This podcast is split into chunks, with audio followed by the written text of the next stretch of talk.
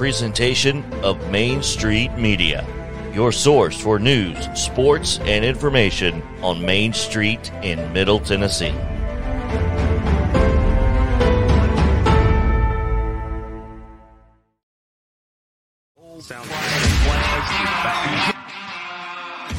Thirty years of the best sports talk in Middle Tennessee, featuring Tennessee Radio Hall of Famer George Plaster, Tennessee Sports Hall of Fame coach Watson Brown, and Young Guns Billy Derrick and Michael Cindric. And now, here's your host, George Plaster.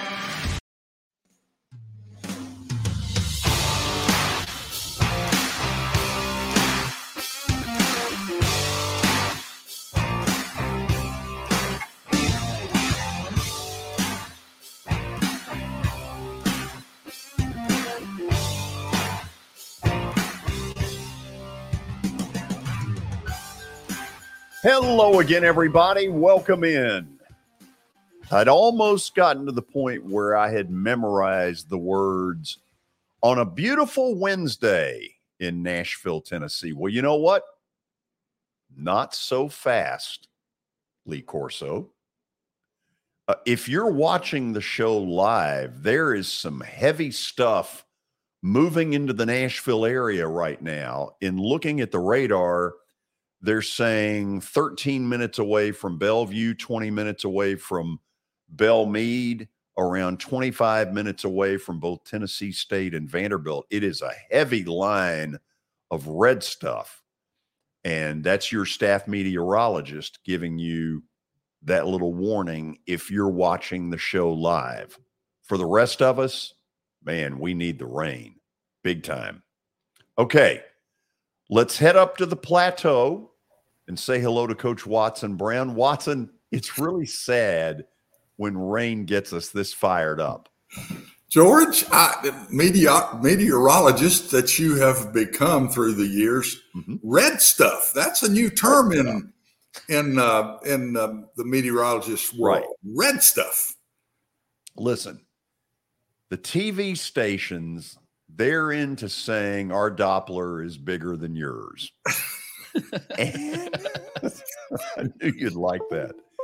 And so there's a lot of that kind of stuff that goes on. They all try to show you these fancy radars, but this stuff, in in fairness to all of them, this stuff has saved lives, and so good for them that it has. Well, I, I just I just think they need to be listening to this show because they can improve themselves. I mean, no question. Red stuff. That's a that's a term yeah. they can pick up now. Look at the red stuff coming to the from the west. Listen, when it gets red, it's serious.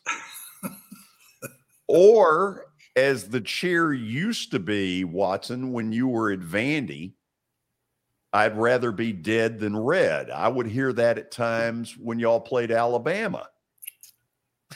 we were dead a lot. Okay, let's move were, on. It there were a lot of funerals then, if that's the case, because it got a lot. We really we did lose good. to them a few times. Some close, some not, but we lost to them a few times. Billy, you've been monitoring the storm as well. Yes, I have. The the, the red stuff is is prevalent right, right. now. How how did you monitor? Uh, I mean, I'm I'm I'm just seeing a lot of red, George. Right, because I came over and showed it to yeah. you. W- without you, I would have never known how serious this was. Uh, right. I, I need I needed that meteorology expert from you. Yeah, thank you. I can tell it really moved you. Next team, the next team we bring in here, whether it's a baseball team, whatever, we can call them the Nashville Red Stuffs. That would be a. And George Plaster came up with a name. I think that'd be pretty good. The Red Stuffs. And, by and the, the way, the mantra can be, "I'd rather be red than dead." By the way, if you're watching this live, Davidson, Cheatham, Williamson, and Dickson counties under a tornado warning. Warning? Warning.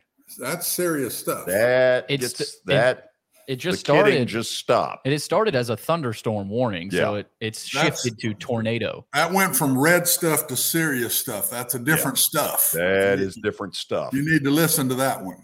I'll keep people updated as conditions warrant. Uh, we're not laughing. We're smirking a little, but tornado warnings are nothing to laugh about. No. Terry McCormick joins us for his daily Titans update. Terry, congratulations on the Yankees win last night. Thank you, George. I appreciate that. I know you're not sincere when you say that, though. This is one time I kind of am. Really? You know why? I don't have a clue. They were my bet of the day last night. oh, And gotcha. so I put all, you know, I put all true feelings aside to get a win right now. So you would so too you if were you had my record.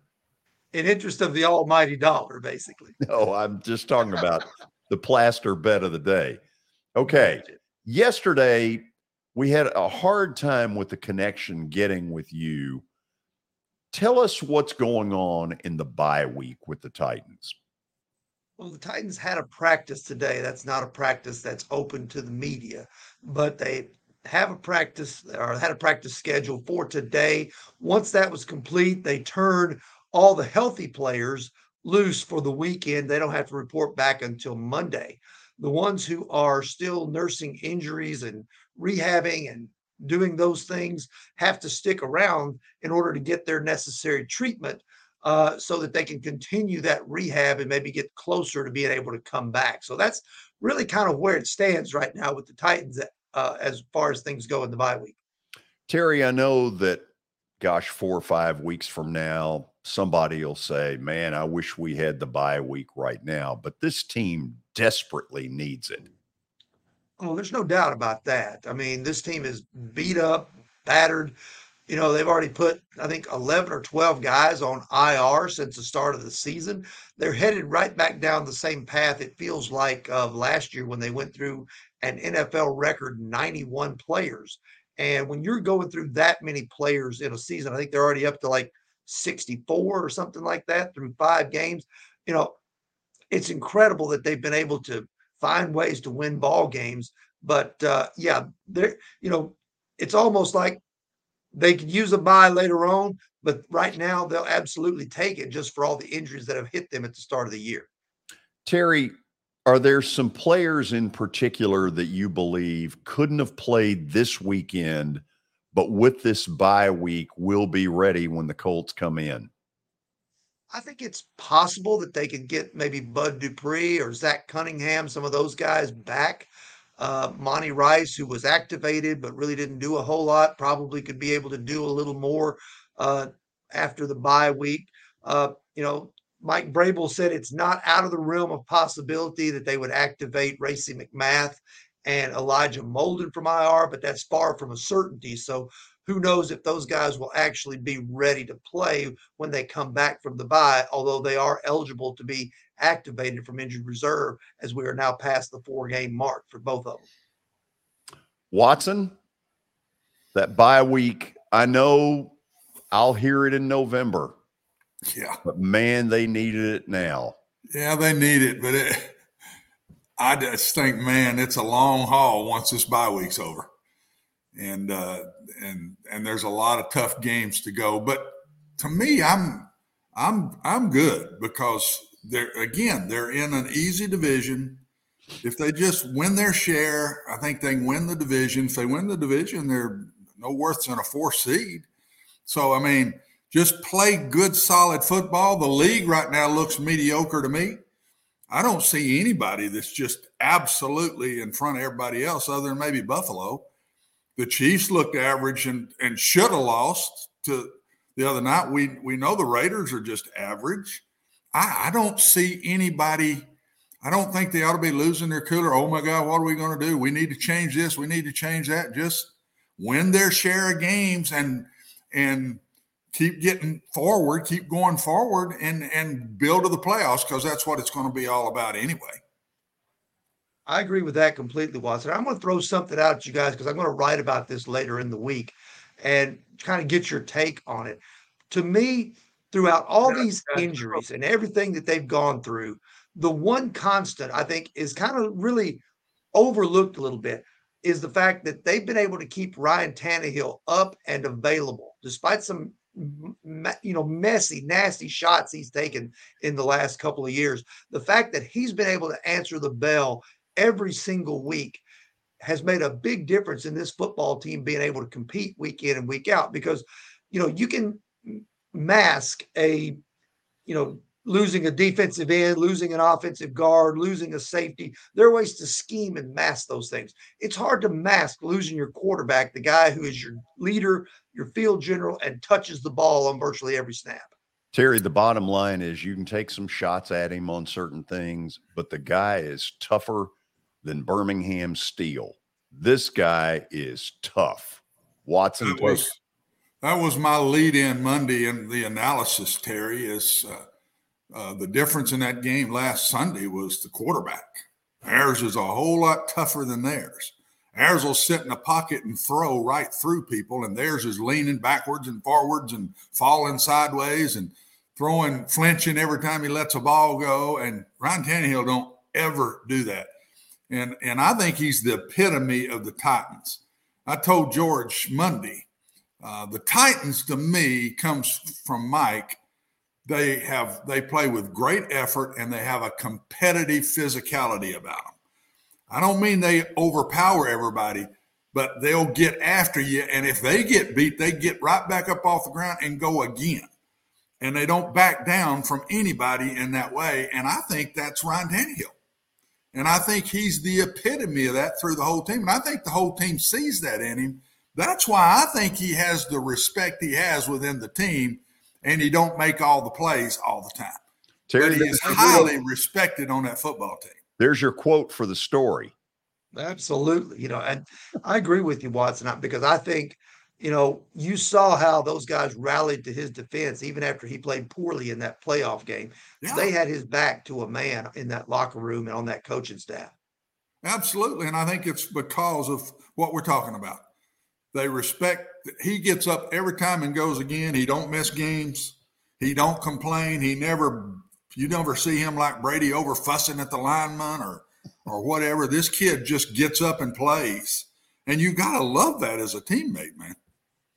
Terry, we got to run. All right. Have a good one. Terry McCormick, Daily Titans Update, leads off the show every day during football season. No doubt about it, George. And it's sponsored by the Justin Tucker team with Platinum Realty Partners. They are proven to be trusted with your most personal asset.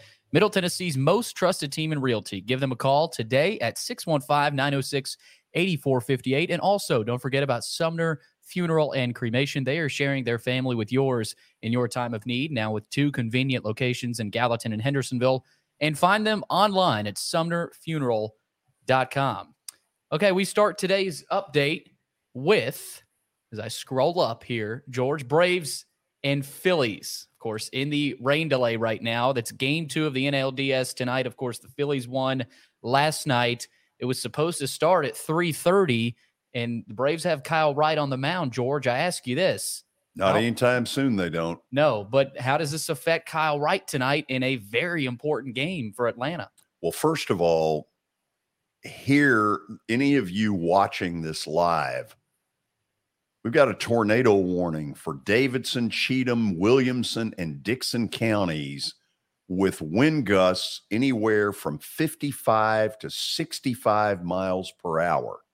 So we're getting some serious stuff that's sort of heading into the Bellevue area right now.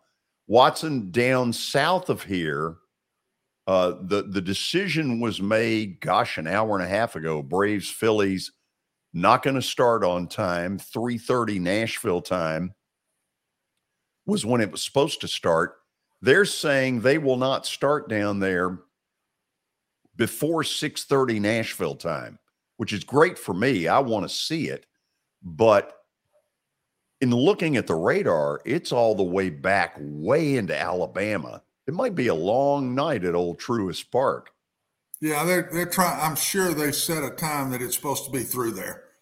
Uh, I see it, it's supposed to get to Cookeville here around six o'clock, but it's supposed to back die down a little bit as it comes up the plateaus. What it's saying on my my weatherman is telling uh, me ah, that. Yes, uh, one who I, one who can I go. bet you that's what they're doing. They they know what time it's going to get through Atlanta, and they're they're going to start. And it's clear after it clears because it's a it's a heavy cold front. Yeah. Billy, as to does this help anybody? I don't know. I, I can't figure out. The Braves have been a significantly better team at night than they have been, you know, during the day. I mean, go figure. I have no idea. Why. Right. And the truth of it is, they don't either. Yeah, you just hear a lot of times that's what everybody's talking about when you get a break like this, you know, 2 to 3 hours of of not doing anything for the starting pitcher. So that will be interesting, George. We've also got game 2 of Dodgers Padres tonight. So you'll have simultaneous baseball tonight for uh for any baseball junkies. So we'll see what time the Braves end up getting started, but uh, George, we've also got uh, college basketball news. Uh, Penny Hardaway has been extended uh, down at Memphis. He has agreed to a contract extension through the 2028 season worth 16 and a half million over uh, the life of the deal. Uh, that was announced earlier today. So uh, Penny Hardaway, even though it hasn't been quite what Memphis fans had expected, he gets his extension. Watson, when he got um, exonerated, I guess, by the independent whatever uh, that is not the NCAA infractions committee. I guess Memphis used that as the signal to to give him the extension. Well, what I think, George, is they wanted they wanted to extend him, but they knew they couldn't until this was settled. Right. And uh, so as soon as it was, I think they extended him. And I think what I see in him, I think he's going to do nothing but get better. He was very inexperienced at this when he first started, uh, knowing rules, coaching college basketball, everything. And he's getting better and better. And I think they see that. And being one of their own, I think they wanted to extend him and, and keep him. Oh, listen, uh, from from a season ticket standpoint, he's been great for that school. Yeah. It's a basketball school. You know, I I hear all the, you know, they've gotten better at football, but it will always be a basketball school. And frankly, the next thing they need to do is go back to being Memphis State and bag University of Memphis. I think you can forget that one, buddy. Yeah, you're probably right. What else you got, Billy? We've also got uh, NFL news, George. Uh, Davante Adams, Raiders wide receiver, has been charged with misdemeanor assault after uh, shoving the photographer. I thought this was interesting, too, George. Uh, his, his name is Ryan Zebley, the photographer. He's claiming to have suffered whiplash, uh, headaches, and a possible concussion. So that ended up being a little bit worse than than I, than I thought. Yeah, I mean, I don't really know, Watson, what to say other than you just can't do that. Uh, I don't know what to say. Uh, it's I, I just I just know I've seen those guys step in front of me many many many times. They, they once that thing starts and they got to have that look. It, it's it's tough. It's tough both ways. But the reason I say it's on the player, he he understands when he becomes an NFL player, he's got to handle that kind of stuff, and uh, you can't let the emotions of losing or not getting the ball on the last play or running a pass route and you get knocked down by one of your receivers when I think the ball was supposed to go to him on a deep post and Yep. and he got knocked down. You can't let it carry over into society into society, and that's what he did. Yeah. That do it? No, we got one more, George. One more. Former Angels employee uh, has gotten 22 years in the death of Tyler Skaggs. Um, he was sentenced to 22 years uh, for providing Skaggs the drugs that led to his overdose in Texas. So, Now, here's the backstory. The judge who sentenced him, he has to serve 20 years of it. And the judge came out and said that a tape that the prosecution got from a phone call while he was in prison, where he basically said, Skaggs is dead, who cares? You know, that's not real good. That's not showing the kind of remorse and the, the judge absolutely nailed him. Okay, don't need to say anything, do we? No, Okay, let's uh, let's do go to the break. If you're watching this live, Davidson, Cheatham, Williamson, and Dickson counties at the moment are under tornado warnings. After the break, Billy Derrick catches up with Vanderbilt football coach Clark Lea. This is Main Street Media Television.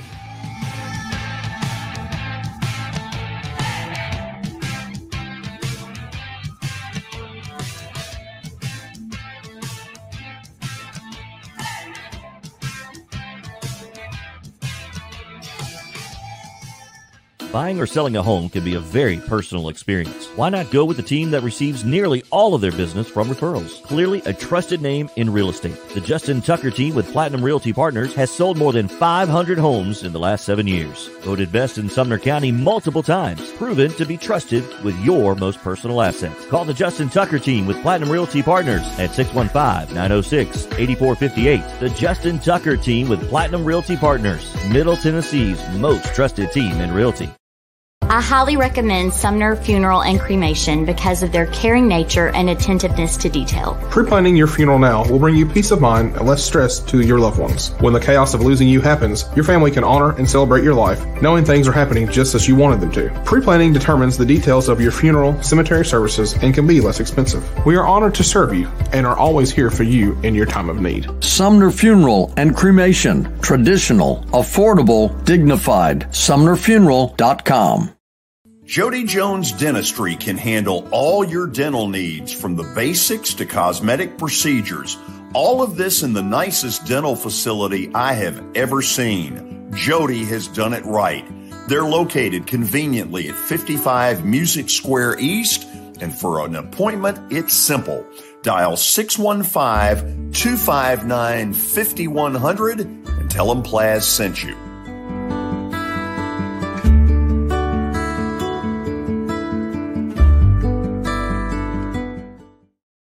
When you're thinking about golf, consider Riverside Golf Links. Under new ownership, the course has improved dramatically. It's now 27 holes, complemented by a nine hole executive course. Book a tee time now at 615 847 5074 and get ready to enjoy the beauty of golf in the Old Hickory area at Riverside Golf Links.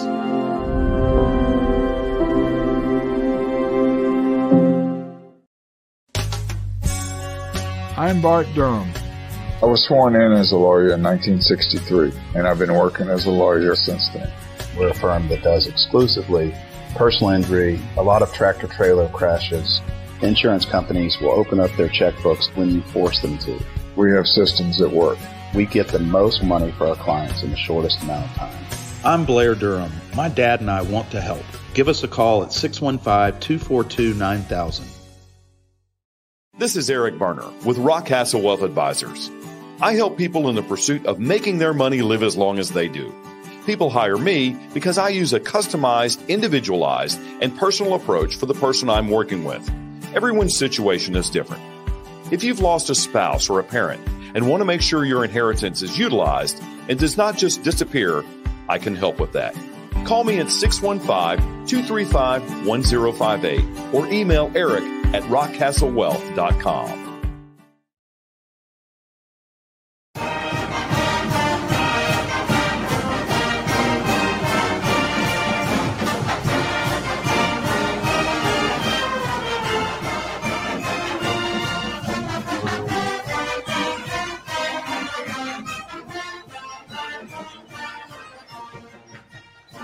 Well, the bottom line on Vandy football over the weekend was this a really good first half that got marred by an Ole Miss touchdown right before the buzzer. So Vandy's lead at the intermission was only 20 to 17. They had played very good football. The second half, an absolute disaster, and Ole Miss won in a cakewalk. Now it's on to Georgia down in Athens. 2:30 start time. It won't be easy to say the least. And Billy Derrick earlier today caught up with Vanderbilt football coach Clark Lea. Coach, you got another uh, SEC road test coming up on Saturday as uh, your guys travel down to Athens, Georgia to face number one Georgia Bulldogs. Before we talk about that matchup, as you throw in the tape of the Ole Miss loss, of course, you look at that first half, got to be pleased, except for kind of that final, you know, minute or two of that first half, kind of ending first halves uh, a little bit better. Has that been kind of an adjustment that you guys uh, want want to do? Yeah, I mean, we, we, um, we certainly I felt like we had a, an opportunity in the game to to really steal momentum heading into the half, and we, we let Ole Miss off the hook. It started with the kickoff return that put them in good position, and they were able. You want to you want to force a team to to be kind of uh, left-handed there in a in a two-minute drive, but they were almost to midfield, and they had you know, they had all their play options available, and unfortunately, we we allowed for a post, which in that situation is is um, you know a critical breakdown, and and um, you know that that set up their score. Um, but hey, we had a, a three point lead at half, and you know I think we went into half and, and didn't necessarily lose energy as a result of that final drive. Um, just weren't able to get back to what we had what, what what had built the success in the first half, and obviously that was disappointing. Um, and uh, in the end, once we move past the pain of the result, I think we look at that first half and say, this is what um, this team is capable of. Now, how do we capture that and replicate it and, and, carry it forward with us? Coach, oftentimes SEC stretches like this can challenge the culture of a program and, and oftentimes even you know define a team th- throughout a season. Uh, you know, through this stretch, right in the middle of it, um, what's been your message to the guys in the locker room, kind of throughout it, in in that you know th- this this could really help us down the road? Well, we're looking for you know context as we experience this, and right now, you know we've we've lost three games against three top 15 teams, two, two of which are top 10 teams, and we're developing a program against the country's best right now. You know this will be the first time in school history we played three top 10 teams in consecutive weeks.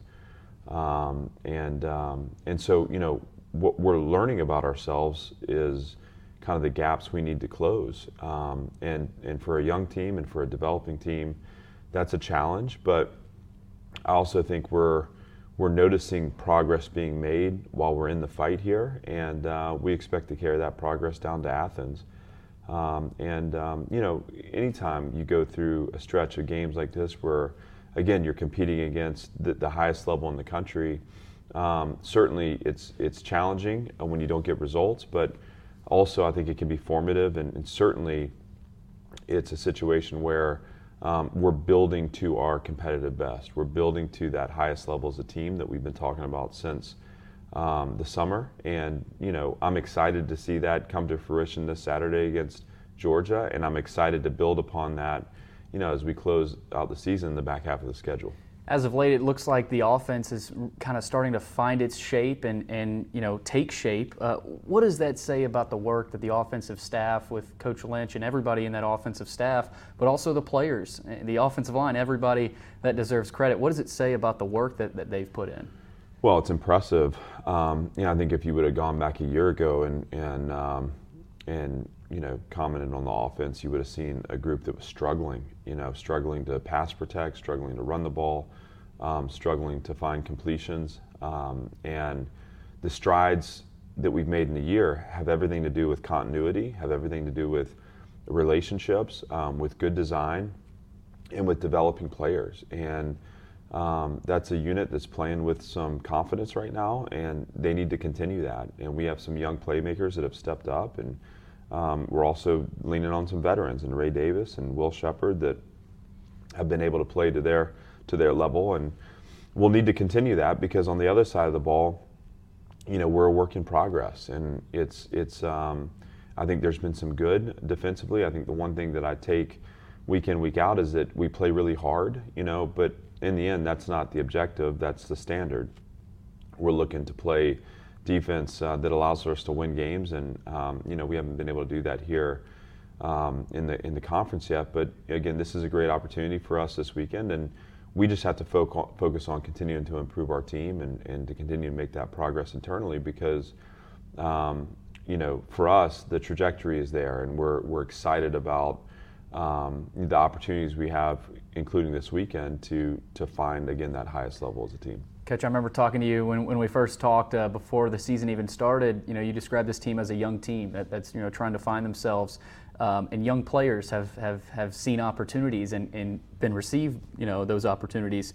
What does it say that you know a guy like Jade McGowan offensively makes makes a play like he did on the sideline, and even you know a younger guy like De'Rickey Wright is starting to step into his own. So, you know the young players. What, what, how do you balance the fact that you know you want to put your best players out there, but you also want to mm. to help them gain experience? Well, we're we're focused on putting the best eleven on the field, and we feel like the young players that we're playing you know, um, represent that best 11. You know, we need to close spaces on defense. We need to create explosive plays on offense.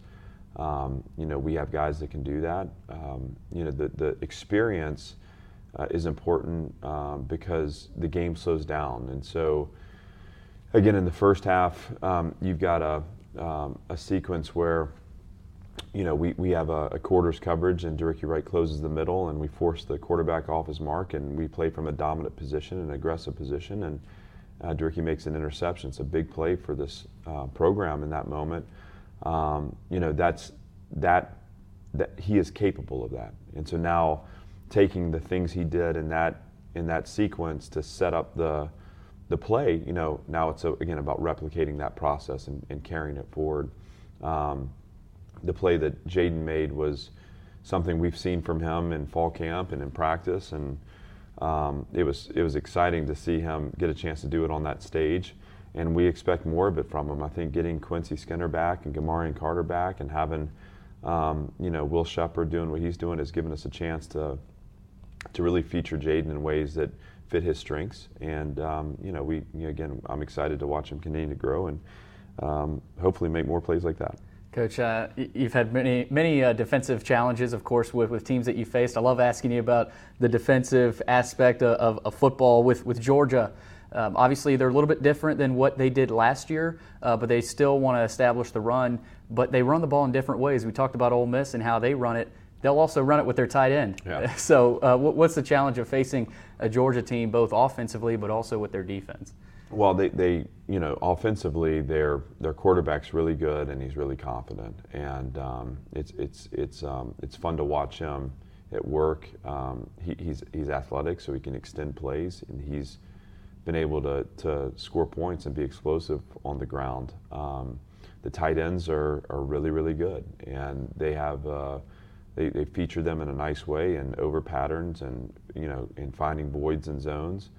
We're going to have to be disciplined and and um, we're going to have to be on body and you know we're going to have to make plays on the ball. Um, they also have the ability to open up the shot game in, in their passing attack too, and so some of the ways we've been challenged this season one on ones on the perimeter, eye discipline, uh, double moves, that'll show up on Saturday as well. And so we need to put that together in the secondary while also you know fitting our structures and stopping the run because um, you know they have the ability to be explosive in that in that uh, facet as well. So it's a it's a multifaceted offense um, that runs through the quarterback and the tight ends, and um, you know it'll be a unique, unique challenge to to uh, bottle them up different than some of the, the more spread oriented attacks that we've faced, um, but, but equally challenging. Um, their defense, you know, I think is a, a group that um, is well coached. They play well together, they play hard. Um, you know, they, they have a, a, good scheme, and Coach Smart's done a nice job recruiting and developing um, on defense there. And so they really haven't skipped a beat. You know, they're, they're, um, they're, they eliminate space quickly. It's hard to get uh, room on them. So we're going to have to be creative in design, and, and our playmakers are going to have to step up and make plays. And um, I know our guys are excited to do that. So yeah, I look forward to watching them do it. Got another SEC test on the road for Vanderbilt as they head down to Athens to face the Georgia Bulldogs. We got Coach Lea here to preview it. Coach, thanks for taking the time. Great to be with you. Okay, we'll uh, we'll do this. What we will do is come back and talk the good and the bad. And we'll start with a positive after the break in this freshman, AJ Swann, the quarterback. This guy can play. And now the question is, how do they keep him? I'll talk with Watson about that when we come back. This is Main Street Media Television.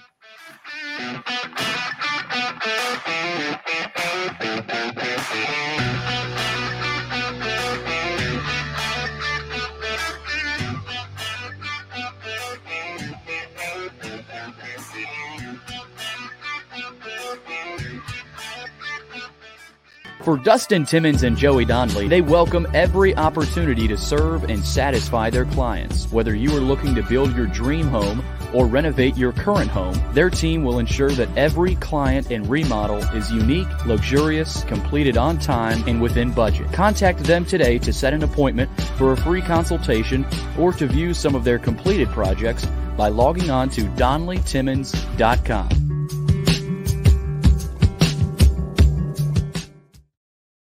At WellSkin Dermatology and Aesthetics, we pride ourselves in providing access, innovation, and a patient experience second to none. Access to care and treatment when you need it. Innovation with medical-led cosmetics and various on-site technologies for full-service treatments with a customer experience that is calming, casual, and effective. Independently owned, providing medical, surgical, pediatric, and cosmetic dermatology and more. Visit wellskinmd.com to schedule your appointment today. WellSkin Dermatology and Aesthetics. Access to healthier skin.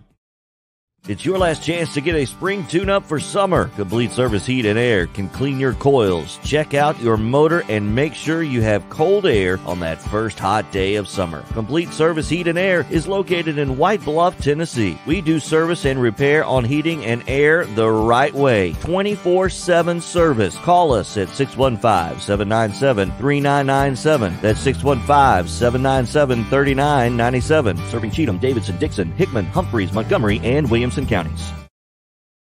Have you heard about the high levels of radon in Middle Tennessee? Radon gas is the second leading cause of lung cancer, second only to smoking, and has no color, no taste, and no smell. The only way to know if you have radon is to test for it.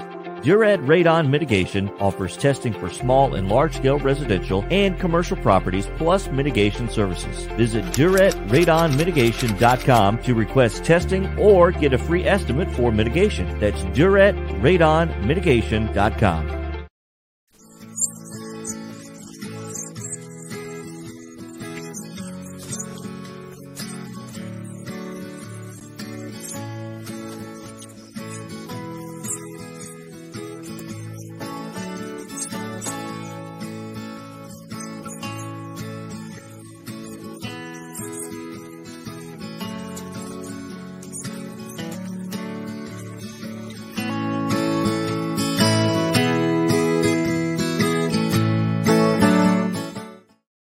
Since 1865, the First Baptist Church of Gallatin on Winchester Street has served its community by catering to the least, the last, and the lost, providing a church of welcome used by God to save the lost, transform the saved, and impact its community. As a proud multi-ethnic congregation, Pastor Derek Jackson personally welcomes you to join them in fellowship Sunday mornings at 8 in person or at 1045 in person or online at firstbaptistgallatin.org. First Baptist Gallatin on Winchester Street, serving with open arms as a true church of welcome.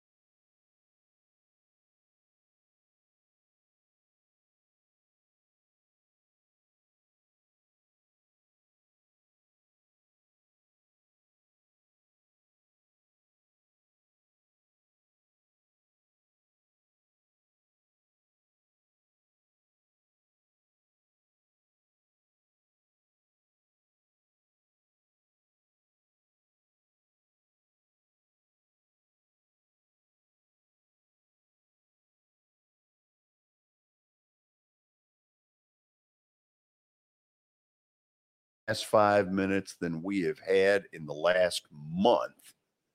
And uh, part of it, if it doesn't get really severe, is nice because we definitely need the rain. So, to our shock, we're back on. And Watson, let's see if we can bring him up. Watson, can you hear me okay? Absolutely. Okay. So let's talk a little Vanderbilt. I sit there and I watch AJ Swann Saturday, and the, the book on him, he's a kid from down in Georgia. They had to fight off Maryland to get him. He was apparently priority number one, is what I'm hearing in their recruiting stuff uh, in the winter. So they've got themselves a guy that I believe is a Division One quarterback in virtually any way you want to slice it. He can run some. He's got a just a rocket for an arm. He's accurate. So he's got all the stuff you want. That's a piece of the rebuild for Clark Lea that for the moment he's a okay. But then the thought hits me okay, how do they keep him? Because anybody that's any good that's looking for a quarterback is going to have this tape of the first half of the Ole Miss game and go, "Whoa, look at this." We need to reach out and we need to we need to see is he willing to go through three more years of this or would he rather come to us? Well, I think that's a little premature. He's got to he's got to nobody's going to take a half a game tape and put their whole program on that. They're not going to do that. But if he keeps playing well in time, sooner or later they might deal with that. That's the way of the business now. I might not be the best one to talk about that because I never went through it. I, right.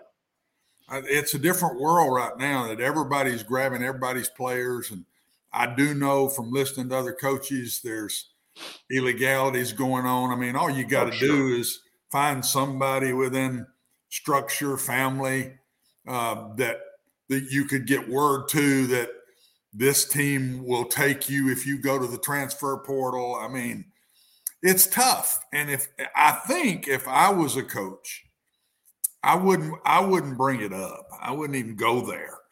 I just keep coaching him and uh, let it play itself out. Now, if I catch wind of it in some way, then you may have to re-recruit him a little bit. I mean, it's a it's a shame that you recruit one to come and play for you, and then you got to recruit him again after he gets there. But uh, you know, this stuff, this transfer portal, George, has changed college football. I think it's changed it even more in NIL. It's uh, it's serious business. Alabama's bringing a very good running back to Knoxville, Tennessee. That was a good player on a poor team uh, that left and, and left Georgia Tech and went to Alabama, and he's playing fantastic for the Tide right now. This is kind of the going thing, and uh, but I think if I was a coach, I wouldn't even come close to addressing it till there's an, a reason to address it. I wouldn't even think about that. The young man's a good player, but we got to see. There's a lot of football yeah. left to see. The more you get hit, the you get through that. Uh, there's a lot on the table here, and he's just a true freshman. I think he's going to be a really good player, but a lot of water under the bridge just yet before we can go there. He's got a couple of nice pieces around him. I've always thought the wide receivers are the easiest place to to be equal to other people if you're a Vandy. But then Watson, I look on the defensive end, and they've given up more than 50 to Alabama, more than 50 to Ole Miss, probably going to give up a bunch in Athens. So there's the problem. Defensively, they don't stack. I just I just think it's it's too early. It, they, they, he's about between one fourth and and one and fifth of the way to where he needs to be just he's eh, I've said it to you a bunch of times. He's got to keep recruiting. He's got to keep developing, keep recruiting and keep developing. And then as they get older, maybe he can put a football team together that can compete in the SEC. And that's that's all you can ask for. I mean, he he said today we're playing top 10 teams. You're going to play top 10 teams when you're playing in the SEC. It's going to happen. And that's and he knows that. I'm not saying anything he doesn't know. And it's just the way it is. To me, if I'm Clark, I'm Coach Lea. I keep the blinders on, keep doing what I'm doing, and don't let things now that happen to you now affect what you're going to do down the road. The only thing he needs to do now, and I don't even I think you got to be careful with this. If you recruit a good freshman class, let's say it's a two freshman defensive linemen that are playing right now, good players, but they're not playing up to SEC standard. You can't just say, well, then I got to recruit a better player. No, maybe you got a good enough player. Now, the second piece of that is developing. Sure. He lives in that weight room. You teach him football, you teach him toughness, you teach him competitiveness. And before you know it, by the time he's a junior, he's what you want. What I mean by that, don't lose your patience and say, that's not a good enough player. We got to go recruit an even better player. I think his first class, what I call his first class, was this year. It's a very solid class. Now, can he develop that class and and and depth, George? You can't win with a one solid unit in the SEC. What have I said to you a thousand times? It's not playing Alabama. It's playing Alabama, then Ole Miss, then Georgia, then LSU, on on then on. Florida. You just it's week after week after week. You can't handle that with 22 kids. So you this is a process for him. And I think it's going to take two more really good classes before he can tell really where he is. Okay, I want to get to what I'm guessing will be a teaching moment. And th- this is why I ask you this 20 to 10 Vandy, a minute 20 left in the first half, and they're about to kick to Ole Miss. And if they go in up 20 to 10, man, that that sends some shock waves. But I turned to somebody next to me and I said, if Ole Miss scores here, this is going to get ugly. Ole Miss scores 10, 15 seconds left in the half, 20 to 17. They've taken Vandy's best punch and they go into the locker room having sleptwalk. But Watson, my point is those kids needed to know in the first half how to close the deal.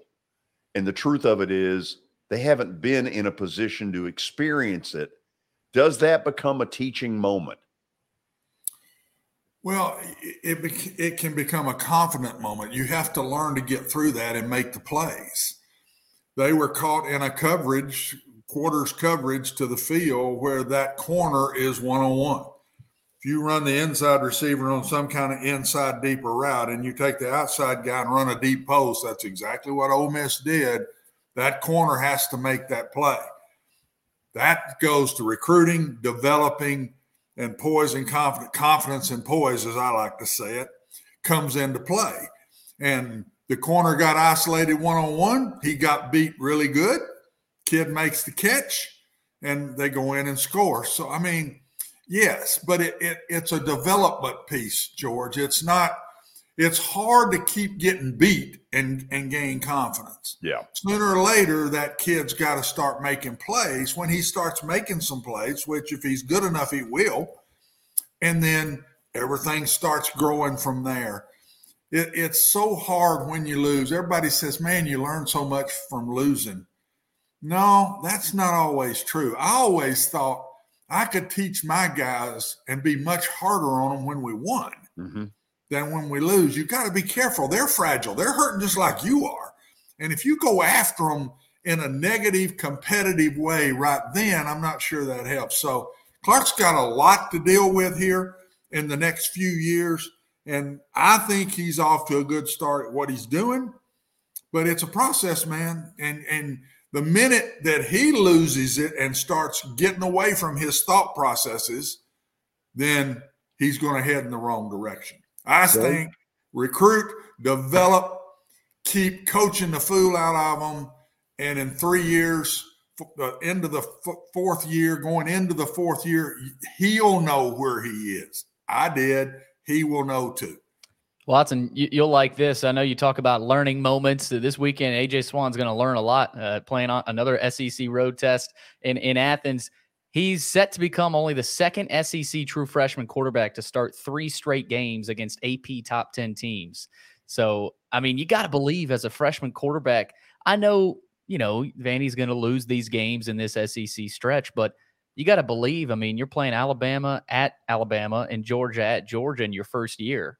I mean, that's that's got to help a little bit for him, and just right. just in terms of learning what that's like.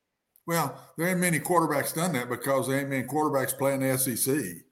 You're not going to be playing three straight top 10 teams unless you're in the SEC. Right. that's the only conference that's going to have that. And very seldom do you have that anyway. Very seldom are there three. Right now, there's four. Tennessee's the fourth one, and they're going to catch them down the road here in a little bit. But yeah, there's a lot you learn, and and but it's very important that Coach Lea controls how all of his coaches approach the players through this, Billy. You can't go in there and browbeat them when they're losing. And you just can't do it. And you want to because you're so competitive and you want to get them better. Come on, man, you can do better than this. You better be careful through that. I don't care if it's top 10 or not. I don't care if you played one of them really good. I did that a bunch in Nashville. I played a bunch of teams really good, but I walked off the field with an L. And that just grows on you on Sunday and Monday and Tuesday. Then you play another one the next week. And it's a fine line to get over that hump, guys. Mm-hmm. I just think right now he's got to keep doing what he's doing because he can't be judged yet, in my personal opinion. Everybody says, well, if he wins one this year, that's, I don't look at it that way. He's not there yet. If he sneaks a couple out here or whatever, okay. But that don't mean he's there either. It's a long process, and right now, recruiting and developing is his biggest piece.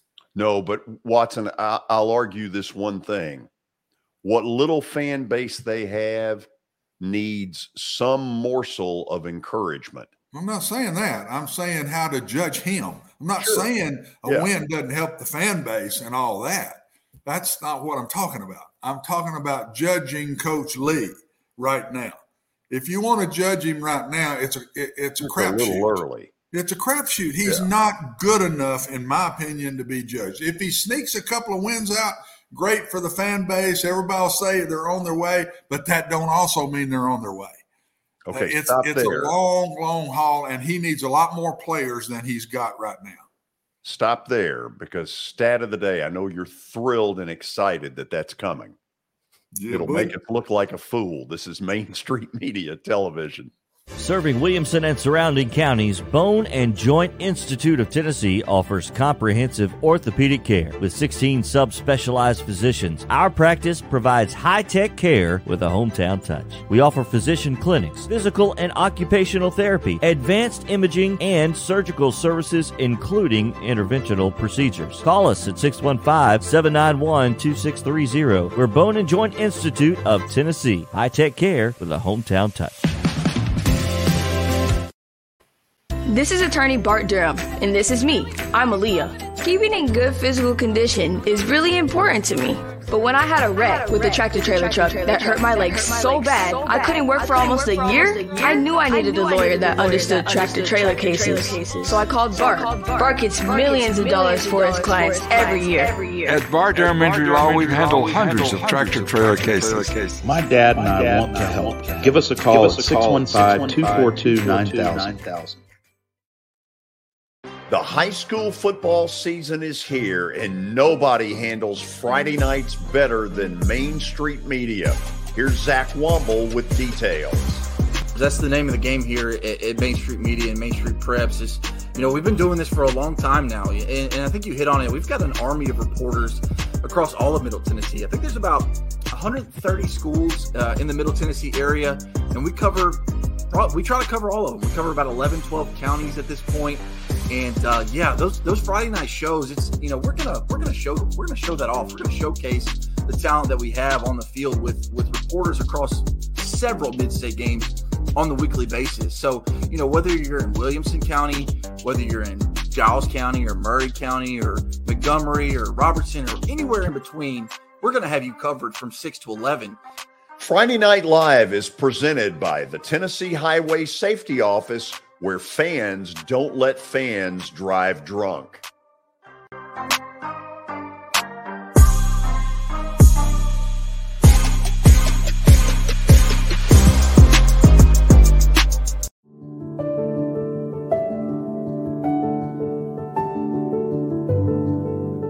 Welcome to the Omni Nashville Hotel.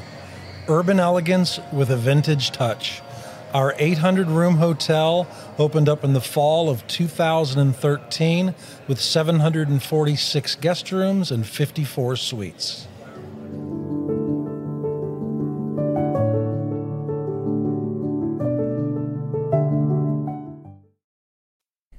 Hey everyone, I'm John English. This is Keith Wallace, and we would like to welcome you to John English Antique Sports and Cards in Shelbyville, Tennessee. We specialize in graded and ungraded sports and non-sports card, vintage wax boxes, and unopened cases. We have a large selection of PSA graded cards. We also specialize in old sports collectibles, baseball, football, basketball, golf, and tennis. You can find it all at John English Antique Sports and Cards. We are happy to be associated with Nashville's greatest sports antique, George Plaster.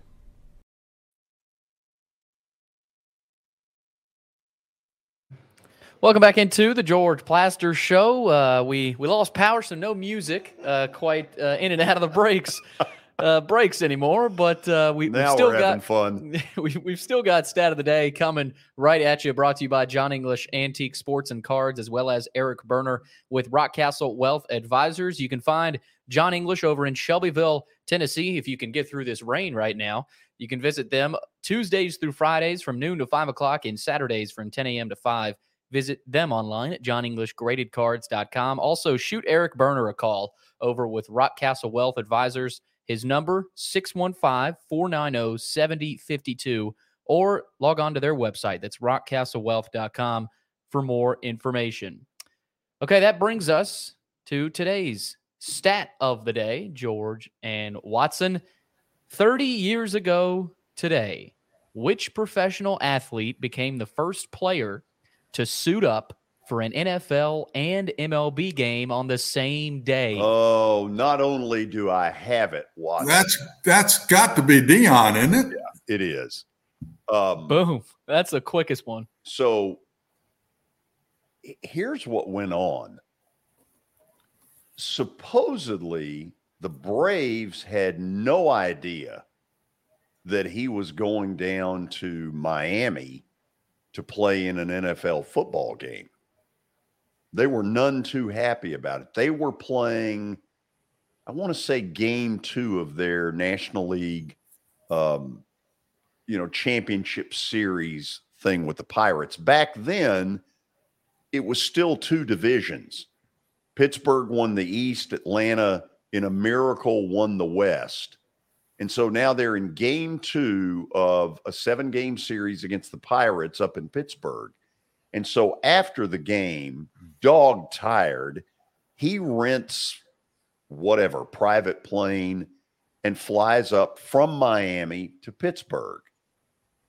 And the Braves were none too happy about it because, you know, at that point, they had a lineup that was Otis Nixon in center, who could fly as their leadoff hitter, a former Nashville Sound.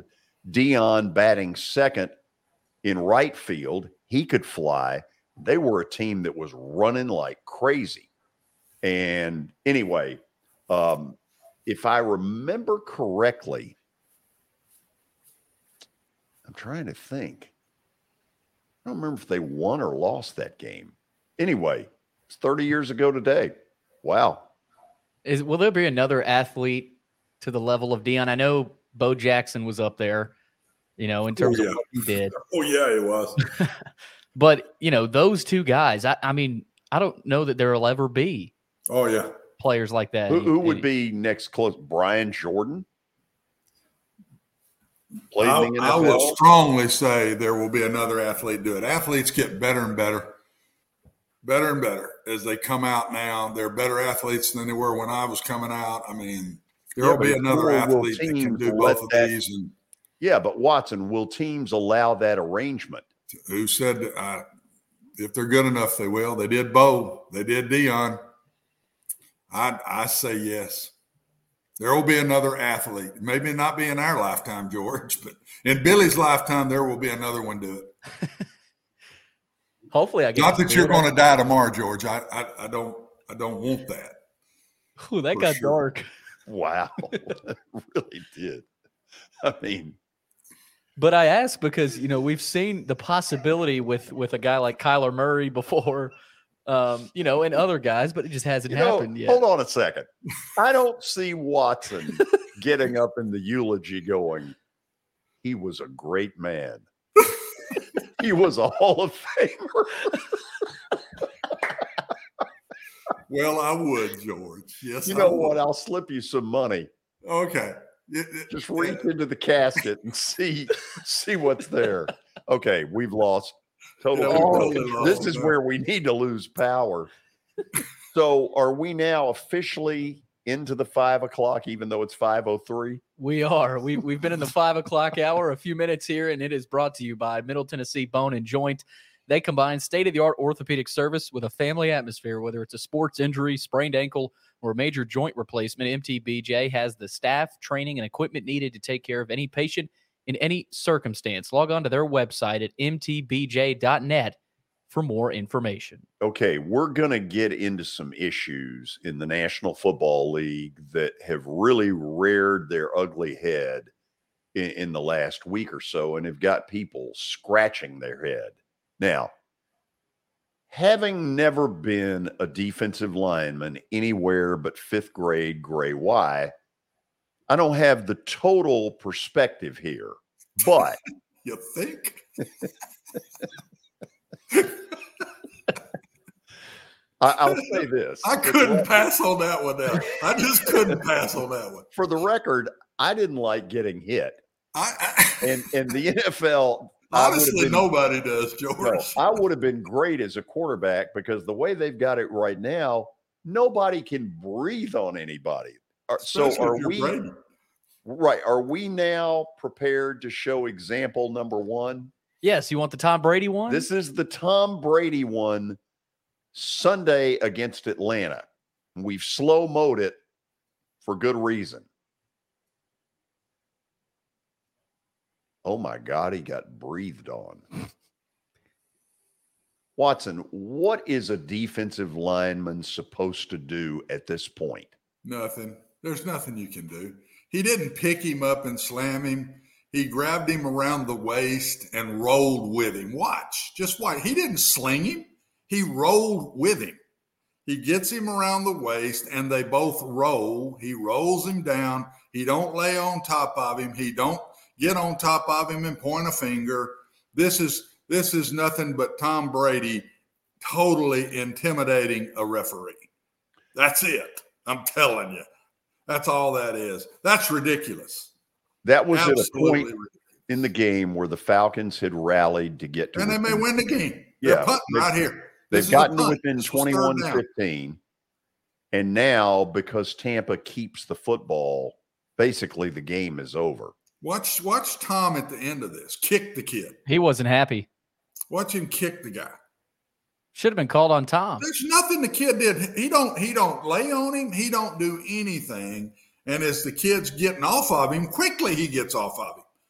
And Tom kicks him. If you watch it all the way through. Right there, he kicks at him. And wow. this I one to me, oh yeah, Th- this this is ridiculous. This is the Tom Brady uh, intimidation right here. Oh, there's no question about it.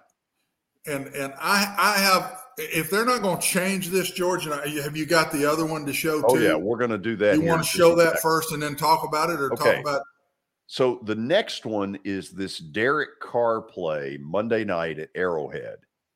And this results in a fumble. You're going to see a better angle of this. Watch closely.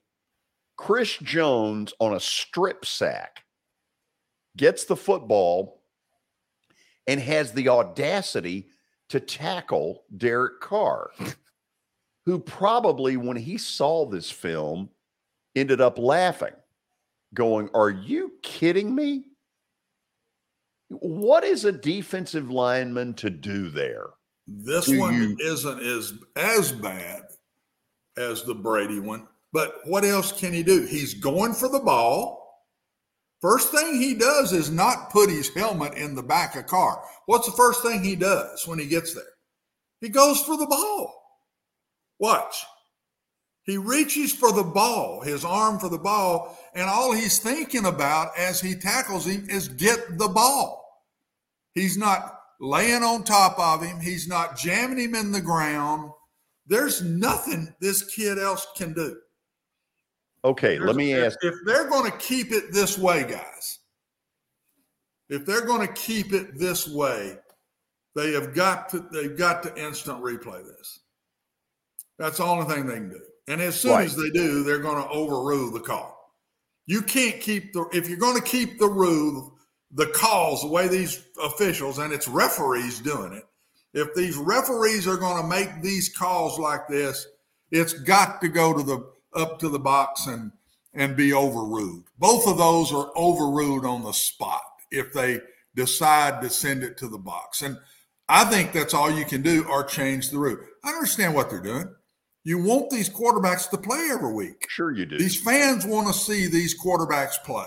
And that's what they're trying to do. I get it. I think they should. A long season like these NFL guys play.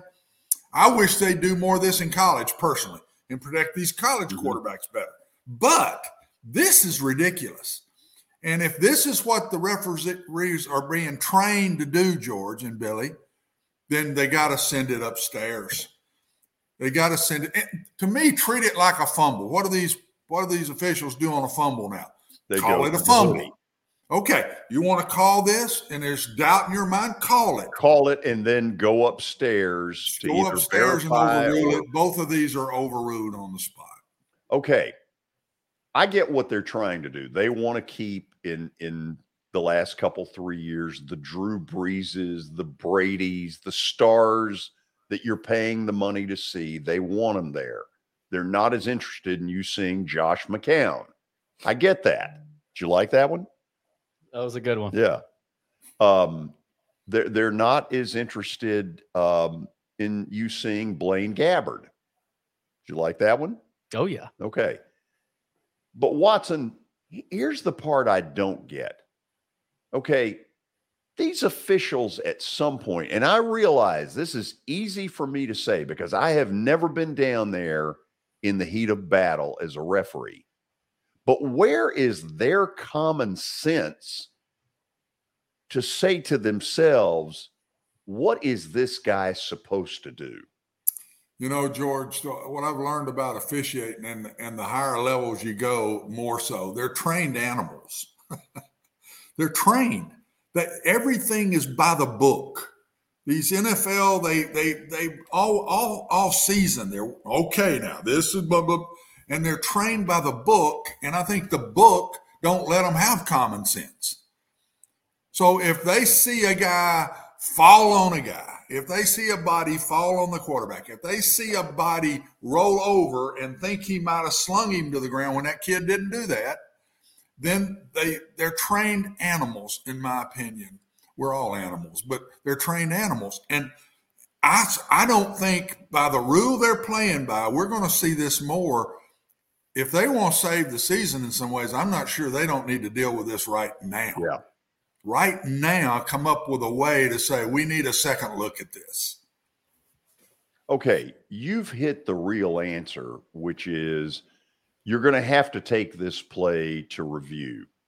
That is the only thing ultimately that is going to decide this. And you've made a really good point here that that is really sad.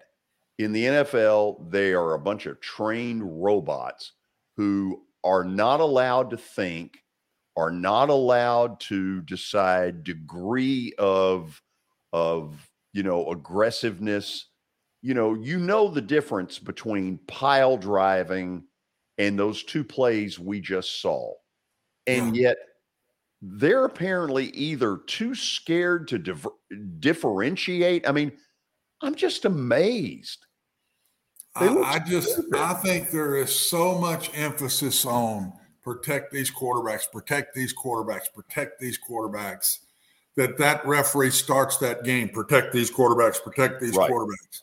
And it cost one team a chance to win, and the Chiefs won, but barely. And that play hurt. That was that was uh, third down again. That was punt the ball, and uh, both of those plays are just. And you and I sitting here as fans watching it say that's ridiculous, but we don't know what's been trained, what's been put in the head of these referees on these kind of calls, and and uh, okay, lean toward the quarterbacks, but have a second way to get a second look at it. And wouldn't you think if one of those two, if both of those two weren't overturned, then I don't even know if you need a review. If that's the way they're going to call it, I don't know how you play defensive line anymore. I, I don't either. George, I, I mean, you might as well. a what's, what, how do you get them. him on the ground? You, How do you you might as well at this point put a skirt on the quarterback and then make it two hand touch. I don't know. I put next thing we're going to have to do, I guess, is put flags on them, and you got to grab the flag. If you're a defensive lineman, you can't touch him. You just grab the flag. I don't know.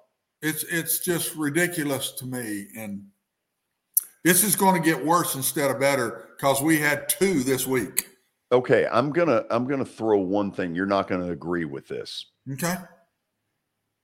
One of the more disappointing aspects of the first play. If I'm Arthur Smith, I am all the way out to the logo at midfield, absolutely ripping that officiating staff, and he didn't. No. I mean, if I'm if I'm one of Atlanta's defenders, I'm like, where the hell is my coach? Why isn't he out here, you know, trying to help us? I mean, the game's lost. The play has allowed Tampa to have the football to close out the game. Why isn't Arthur Smith either jumping off that pirate ship in the end zone in Tampa or or hauling butt out to midfield and just chewing the referee to the point that it is so it, that that he makes such a scene that the NFL gets forced to do something to him, but his players are like, "By golly, my coach has got my back." No, we're they're they're they're. I said trained animals, trained robots is probably a better way to say it. So is the coach. He's a trained robot. And the NFL says you can't do this, you can't do this, you can't do this. We'll find the fool out of you if you do. If you notice, neither one of them said anything after the game. And Andy Reid said when he was asked, "You're trying to bait me into a major big fine here, and I ain't going for it." That's what Andy Reid said after the game. But you You're know trying what? to bait me into a big fine, and I'm not going for it. Okay, but you know what's stupid about that? Arthur Blank's got enough money from here to the the coast. Yeah. So what? So you Something's got to give with it, George. And you may be you may be onto it. Maybe these coaches have just got to start raising Cain about it. Oh, they absolutely because it's going to happen again. I'm telling you, it was two different referees in two different games. They look very similar. Brady's was even worse to me. I mean, Brady didn't even hit the ground. No. At least the Chiefs guy fell on on the top of the Raiders quarterback a little bit. But yeah, Carr. But Brady don't even hit the ground hard, and he's the one that should have had the flag. Yeah. He kicked at the kid. And there's no reason to because I thought the kid was very nice to him Well, in the way he tackled him. but Tom, Tom controls the league, and that Oh. play sort of proved it. That one I said that was nothing but Bradyism. That's okay. it.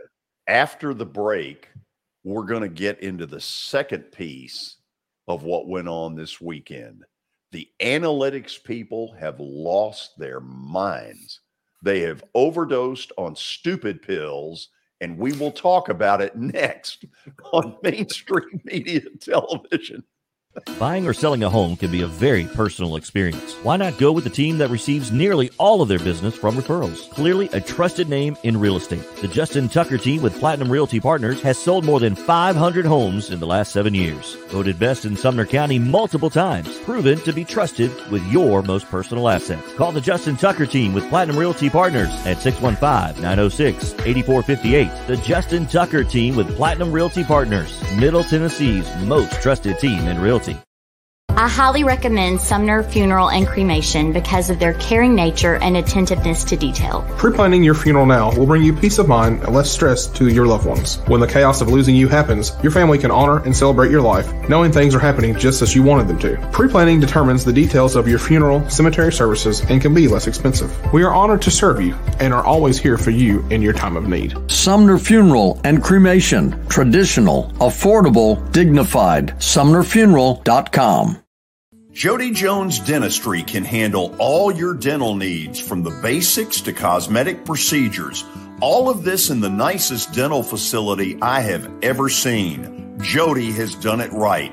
They're located conveniently at 55 Music Square East, and for an appointment, it's simple. Dial 615 259 5100 and tell them Plaz sent you.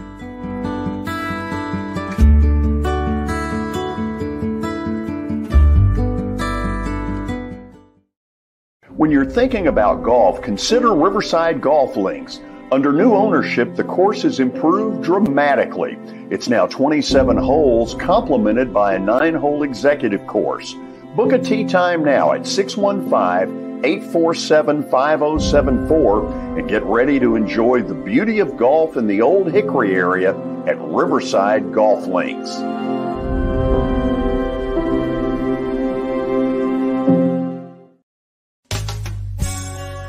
I'm Bart Durham. I was sworn in as a lawyer in 1963, and I've been working as a lawyer since then. We're a firm that does exclusively personal injury, a lot of tractor trailer crashes. Insurance companies will open up their checkbooks when you force them to. We have systems that work.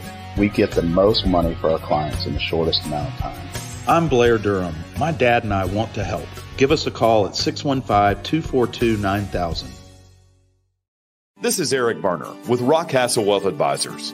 I help people in the pursuit of making their money live as long as they do. People hire me because I use a customized, individualized, and personal approach for the person I'm working with. Everyone's situation is different. If you've lost a spouse or a parent and want to make sure your inheritance is utilized and does not just disappear, I can help with that.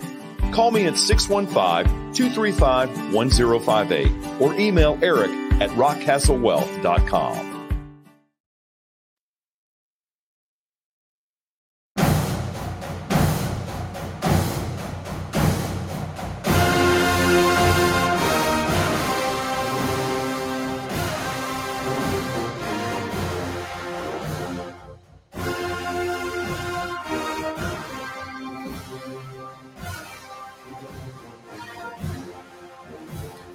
So I'm trying to figure out by Billy's music is this about the Braves or the Kansas City Chiefs?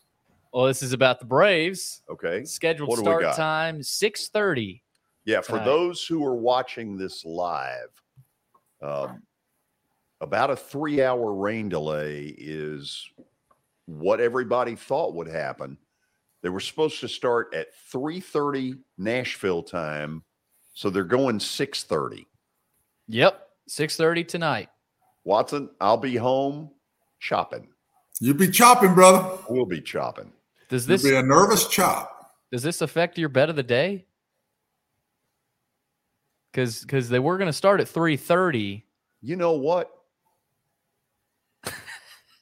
Oh, don't give him don't give him ideas now to Yeah. But this is a big game, George. I, I don't, do you want to be involved in this? Yes, I do. Okay, you may need. I a do. This may, there may be a switch. There might be.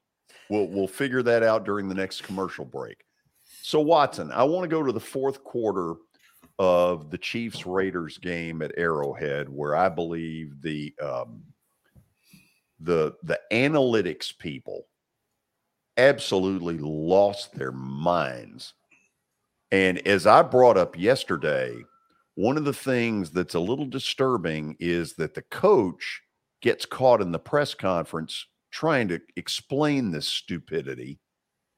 And you never, the, the analytics weasels never make it down to the podium. They're up there with their little notebooks and their calculators. There's an 87% chance this will work. And the owners, it appears to me, are stupid enough to be forcing the coaches to take this analytics crap as gospel. So let, let's take item number one. Somewhere, and I don't have the exact time in this, but the Chiefs score a touchdown to go up seven, pending the extra point. Instead, they don't kick the extra point and they decide to go for two. And I hear Troy Aikman say, well, if if they made this, it's suddenly a two possession game.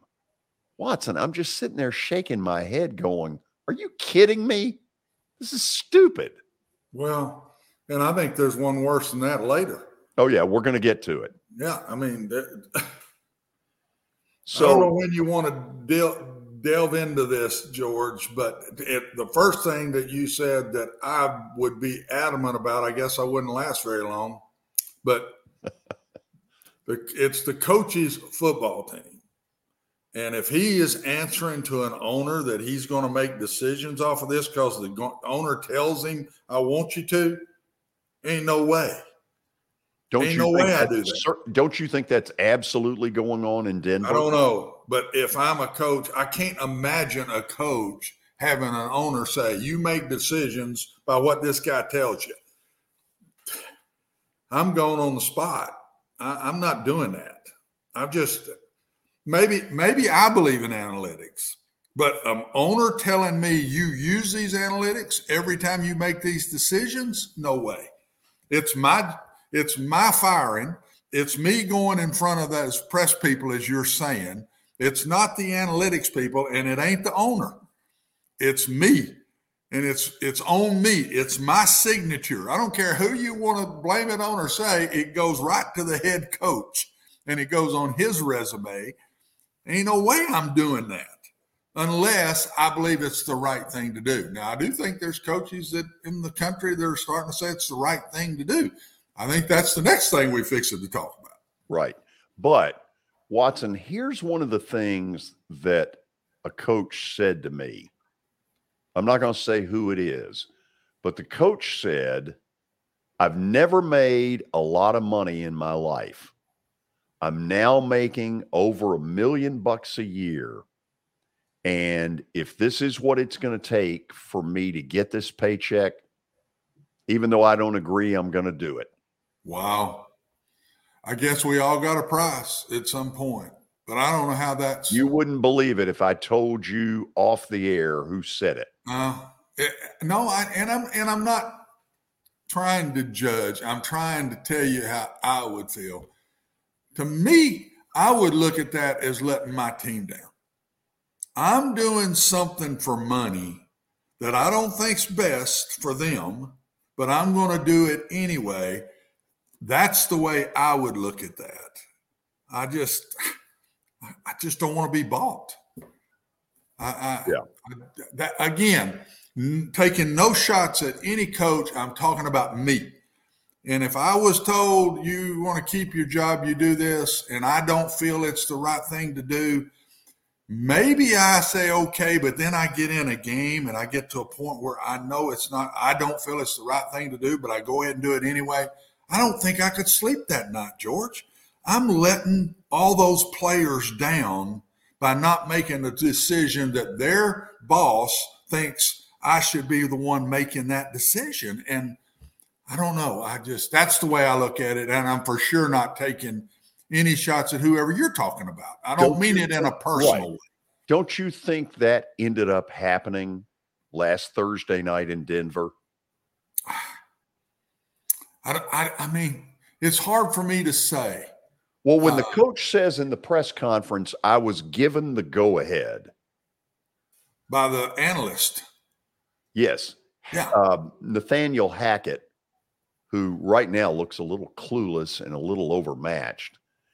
They brought in, I want to say this right. They brought in a guy off of John Harbaugh's staff in Baltimore who apparently is a, you know, an expert at this kind of stuff to help Hackett, who has looked lost. And Hackett in the post-game press conference said when asked why did you go for it on fourth down instead of kicking what really was kind of a chip shot about a 20-yard field goal, he said, "I was given the go-ahead." Really? Yeah. That's kind of passing the buck. go-ahead? To, to me, that's passing the buck. That's not taking responsibility as the head coach and take the good with the bad. And this is on me. I made the call. He's saying, "Well, I Yeah, made he yeah, but the call? but but the, this guy told me it's the right thing to do." I look at that again. I got to be careful here because I don't mean to get personal, but to me, that's an inexperienced coach that don't know what to do. I was a head coach for 32 years. I'll have a, I, I've, there's probably nothing that I hadn't been through. So I'm going to be a little harder on the other side. I've lost my share of games. Okay. And that's what somebody can come back and say, well, you lost a lot of games. Yeah, I did. But I gained a lot of experience there. So maybe I look at this different than these young coaches do, George. But dang, I go back to what I just said. How in the world do you put it off of some analyst sitting up in a box to make a decision for 53 football players and their families and and and making more money when you get to the playoffs and all of the things that go into this. I, I want it on me. I'm the one getting paid to make the decisions for the team. I want it on me. And if it isn't good, I'm going to take credit for it. I'll say it. Bad call. I've said that many times in my life. And so I'm different with this now. I, you're you're talking to a dude that's not for these analytics whatsoever, and we're going to get into why I'm not for them here in a little bit too. But anyway, so you, you might need to get a guy sitting next to me here to give the other side of this because I'm not going to give the other side. I don't Well, see okay. the other side. You never in your coaching career really had to deal with this. Yeah, I had to deal with it a bunch, but Analytics? analytics. I had to make decisions they're making. Oh, I know didn't- that. But what I'm saying is you didn't have UAB didn't hire an analytics guy. So No. I'm going to ask the question, even though it's personal. Does North Carolina have an analytics guy? I have no clue because I've never cared enough about it to ask. Well, okay, let me try. I'll ask. I'll find out. Let I'll me ask try back. this way. Do you think Mack, at this age in his career, would allow himself to be told by some analytics weasel what it is he's going to do in game situations? Are you going to go for two against Clemson? Or are you going to, you remember that game that, I mean, I just don't buy it. Absolutely not. I mean, I laugh at that. Somebody's going to tell Mack what decision to make. You got to be kidding me. That ain't, that ain't happening. Right. Now, I'm, I'm going to take shots at myself here a little bit. When I was an offensive coordinator, I was much more of a go for it guy and looser than I was when I was a head coach. Agree. And I look, thank you. And I look back on it now, and I was not aggressive enough in going for fourth downs and doing those type things as a head coach when I was a coordinator. I'm in the coach's ear. We can make this. We can make this. We can make this. And so I got too, con- I let the head coach piece get me too conservative. Mm-hmm. And if I ever, if I, in my next life, and I'm a coach again, which if I did it twice, I would be an idiot. But if I'm in my next life and I'm a coach again, I would be totally different with this. I would go, I would be much more what I see that Lane Kiffin be. He is much more of a riverboat gambler. The places I coached, George, that were always underdogs, I've told you, Needed to be. I've gone back probably 80% of my games I was an underdog in. Then why wouldn't I be more aggressive than I was? So I'm taking shots at myself here, but at the same time, I'm, I wouldn't be more aggressive with an analytic guy telling me to be. That wouldn't do it for me. Okay, let's go to the second play, which involves Davante Adams makes the catch that we think is going to result in a tie. But instead, with four and a half minutes to play, Josh McDaniels, whether it was his decision or some analytics person, decides to go for two, which has me going, wow, really? And my really in it, Watson, was whether they scored the two point conversion or not, they were still going to have to stop Kansas City no matter what. So There's why do it? There's nearly five minutes to go in the game. I mean, this game's long from over. That could be three or four more possessions. I mean, you get late in the game and everybody speeds up or whatever. Tie the game. Tie the game and then make Kansas City be the aggressor. And I don't, I, I that one blew my mind. You you got to get the game. You don't want to be behind. That puts more pressure on you to have to catch up. Tie the game and then try to stop them. And then if they go down and score, then you react to that. But getting a stop and then getting the ball back to go down and score behind, I don't know. That one, of all the ones I've seen, of all the ones I've seen for the last few years with all this analytic stuff, that one blew my mind the most. Okay. Tie the game up, man. Watson, You're they had- underdogs. Put the heat on the Chiefs. Right. If they had scored the touchdown with 29 seconds left and then made the decision to go for two, Different I'd have been story. fine with that. Different- You want to go to overtime or do you want to try to Right. end it right now? Because McDaniels could say, if we go to OT, they have had so much, Kansas City has had so much success in overtimes. We don't want to do that. So we're going to go, we're going to go for two. I would have had no problem with that. But with four and a half, five minutes left in the game, I'm just like, who is calling the shots here? Yep.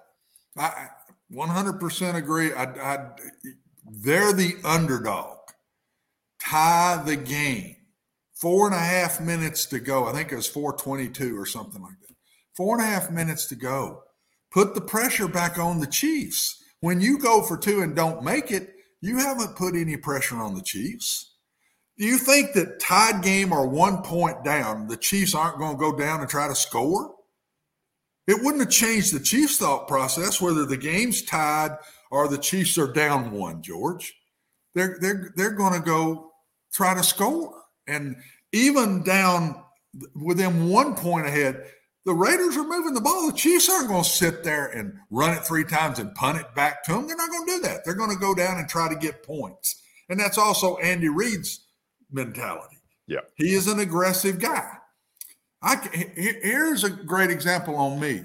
I'm playing Mississippi State. We're tied. We that we make them punt. Now, where They are you? Is I'm in UAB? I mean, I've beaten them in Starkville Okay. the year before. I've got them tied in in Birmingham with 33 seconds to go. They punt it to my 40. My quarterback had gotten knocked out of the game in the last series before that.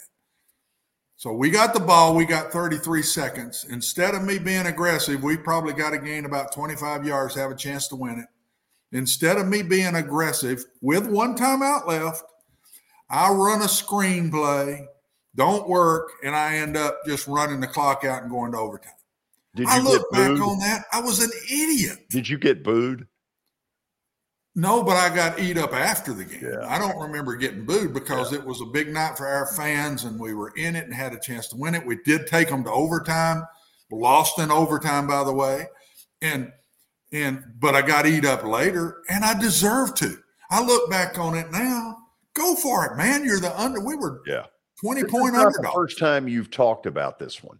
No, I, I know, and it's hurt me. This one has hurt me, and it was at the end of my career there. It was my last year at UAB, and then I went to I left and went to Tennessee Tech, and and uh, uh, that one hurts. So I'm not sitting here taking shots at coaches. I've done stupid stuff myself, but I am taking shots at this analytics and George, before we finish, the reason I'm not for analytics, analytics has no idea what the weather is. They have no idea how I've moved the ball against that defense up to that point. They have no idea my player against their player. If if I'm playing against the Georgia defense, I might have a different mindset than I do if I'm playing against the the uh, Memphis defense or whatever. They have no idea anything. They have no idea if it's raining cats and dogs, and I've got fourth and two, and I'm going to go for it instead of trying to kick a field goal. Analytics is on paper. Paper is not the game itself. The competition of player against player, offense against defense, freezing cold weather. There's they have no idea that it's been raining the whole game and we've already fumbled four times, and the other team has fumbled three times. It's a sloppy, wet ball. I mean, they. I don't understand how analytic you would listen to that over all the things that have happened in the game up till that point. I don't understand that. Great stuff. We'll go to the break, Watson. We may have some fast adjusting to do with plaster bet of the day. I know the adjustment. You know it's a big game. Ain't no way you ain't taking the breaks. Ain't no way. Stick around. This is Main Street Media Television.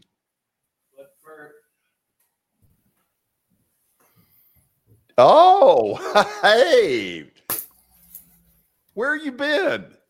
George, I have uh, I have been busy, man. I had a new agent meeting yesterday, and I was already lamenting the loss from uh, game one. But I feel like I feel like that uh, now that we've got the the weather coming through, it's going to give some new life to the Braves. They just they had that rest, and now they're they're getting woke back up, and they'll come out ready to play this evening.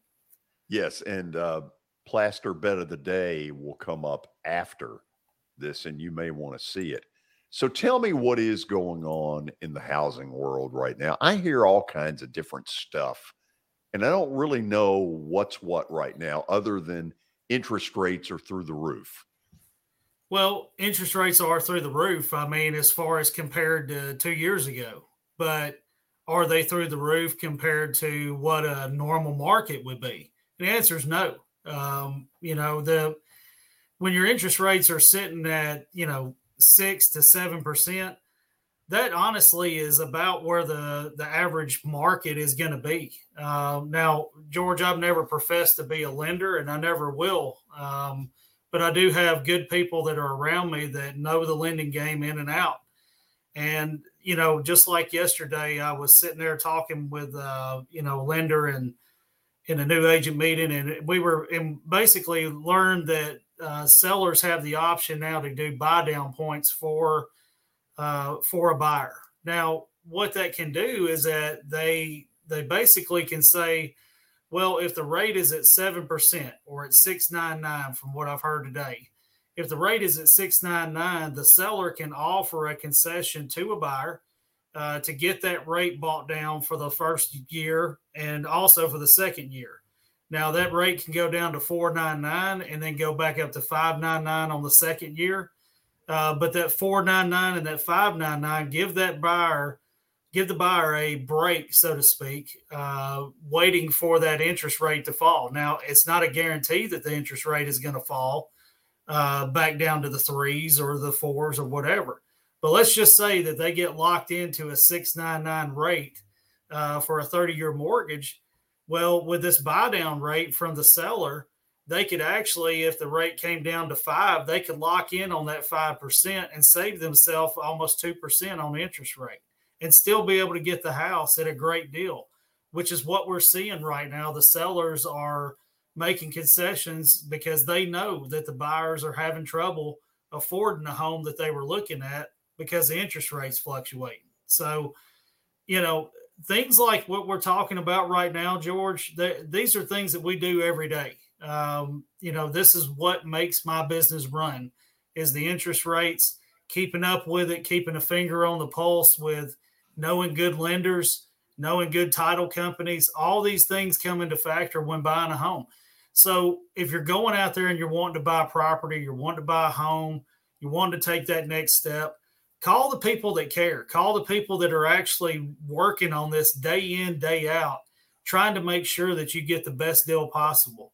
We have great lenders that are partnered with us. We have a great title company that we work with. Uh, we have the people to get you settled into your new home and your new property. All you got to do is give us a call. Well done. Well said. We'll do it again tomorrow. George, thank you. Go Braves. Bingo. Plaster bet of the day is coming up next.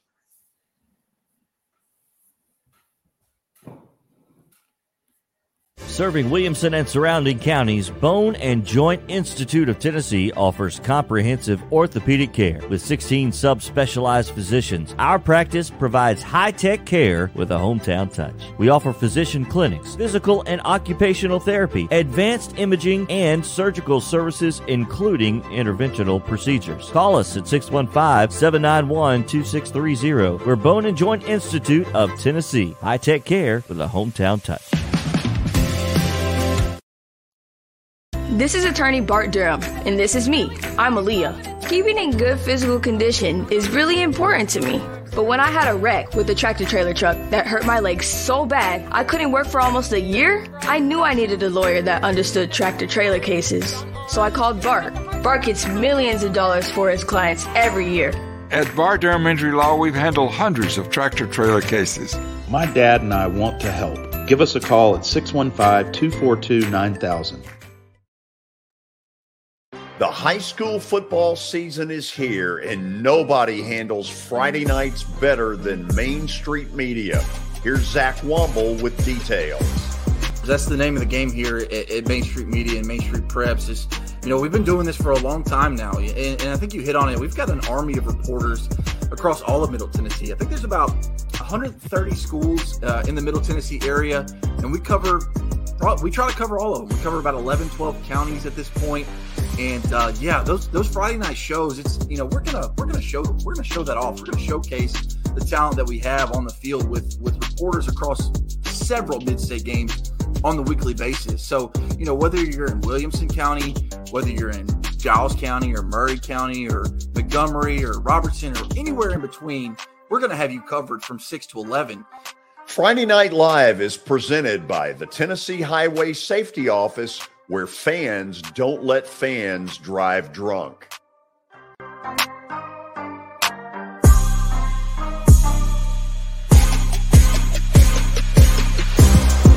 At Sumner Funeral and Cremation, our mission is to serve families as our own, celebrate the life of their loved one, and help begin the healing process. My whole family, including my wife and my mom and siblings, were very happy with the treatment that we received. I would highly recommend Sumner Funeral and Cremation. We offer funeral, burial, cremations, and pre planning services. Sumner Funeral and Cremation. Traditional, affordable, dignified. SumnerFuneral.com.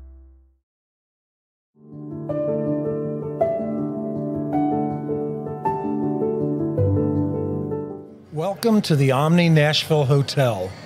Urban elegance with a vintage touch. Our 800 room hotel opened up in the fall of 2013 with 746 guest rooms and 54 suites.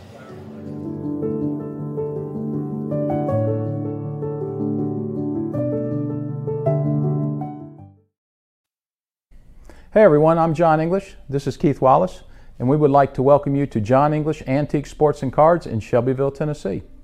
We specialize in graded and ungraded sports and non-sports card, vintage wax boxes, and unopened cases. We have a large selection of PSA graded cards. We also specialize in old sports collectibles, baseball, football, basketball, golf, and tennis. You can find it all at John English Antique Sports and Cards. We are happy to be associated with Nashville's greatest sports antique, George Plaster. And I'm happy to be associated with Plaster's Bet of the Day, as that is coming right up.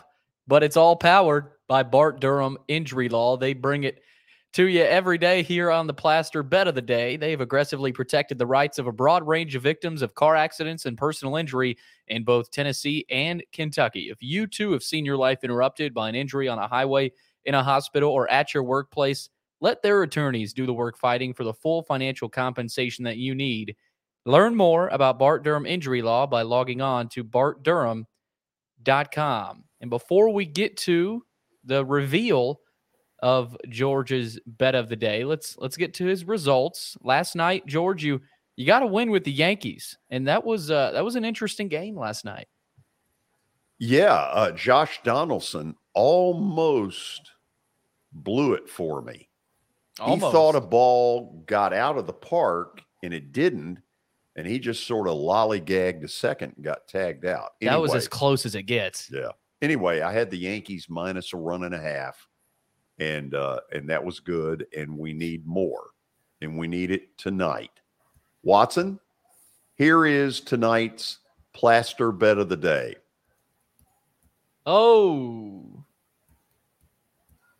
he's going with him, Watson. One hundred percent. Now, let me say this: you got to take the run and a half out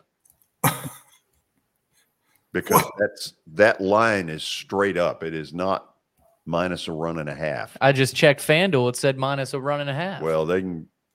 Well, wait, wait, wait! Now you can't just.